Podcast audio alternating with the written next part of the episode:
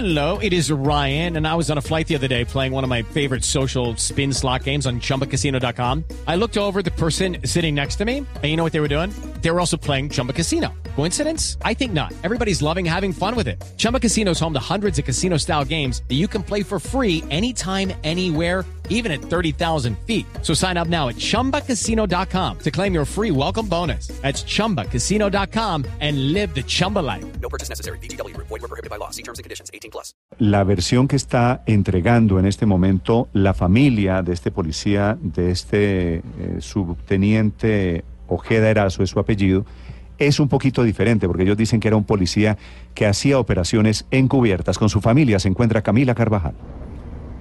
Néstor, hola, muy buenos días. Yo los saludo desde CESPO. Aquí ahí está la familia del subteniente, quienes se reunieron para una Eucaristía que acaba de iniciar.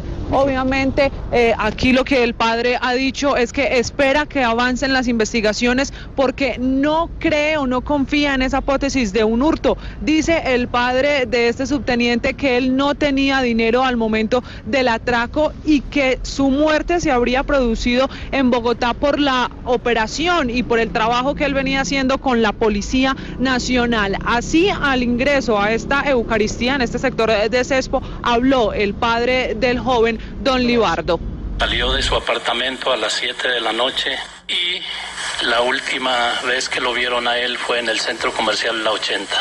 Según lo que me comentaron es que estaba con una amiga nariñense que se despidieron más o menos a las 11 de la noche, se despidieron ahí y por último se ve en algunas cámaras del centro comercial Néstor, él llevaba tres meses en Bogotá, el subteniente, esta familia es de Pasto y los otros familiares, las otras personas cercanas están remitiéndose a esta hora a Bogotá. Quienes están aquí en la Eucaristía acompañando a don Libardo Ojeda y a toda la familia, pues esperan también luego dirigirse a medicina legal. La Policía Metropolitana de Bogotá ha confirmado que aún el cuerpo no ha sido posible llevarlo allí porque están terminando de hacer pruebas en el sitio donde apareció en enterrado, al tiempo que, como decía inicialmente, pues eh, también están en proceso de individualización de por lo menos cinco personas. Hay por lo menos cinco personas capturadas que serían las que habrían confirmado la ubicación del cuerpo de este patrullero y que están interrogando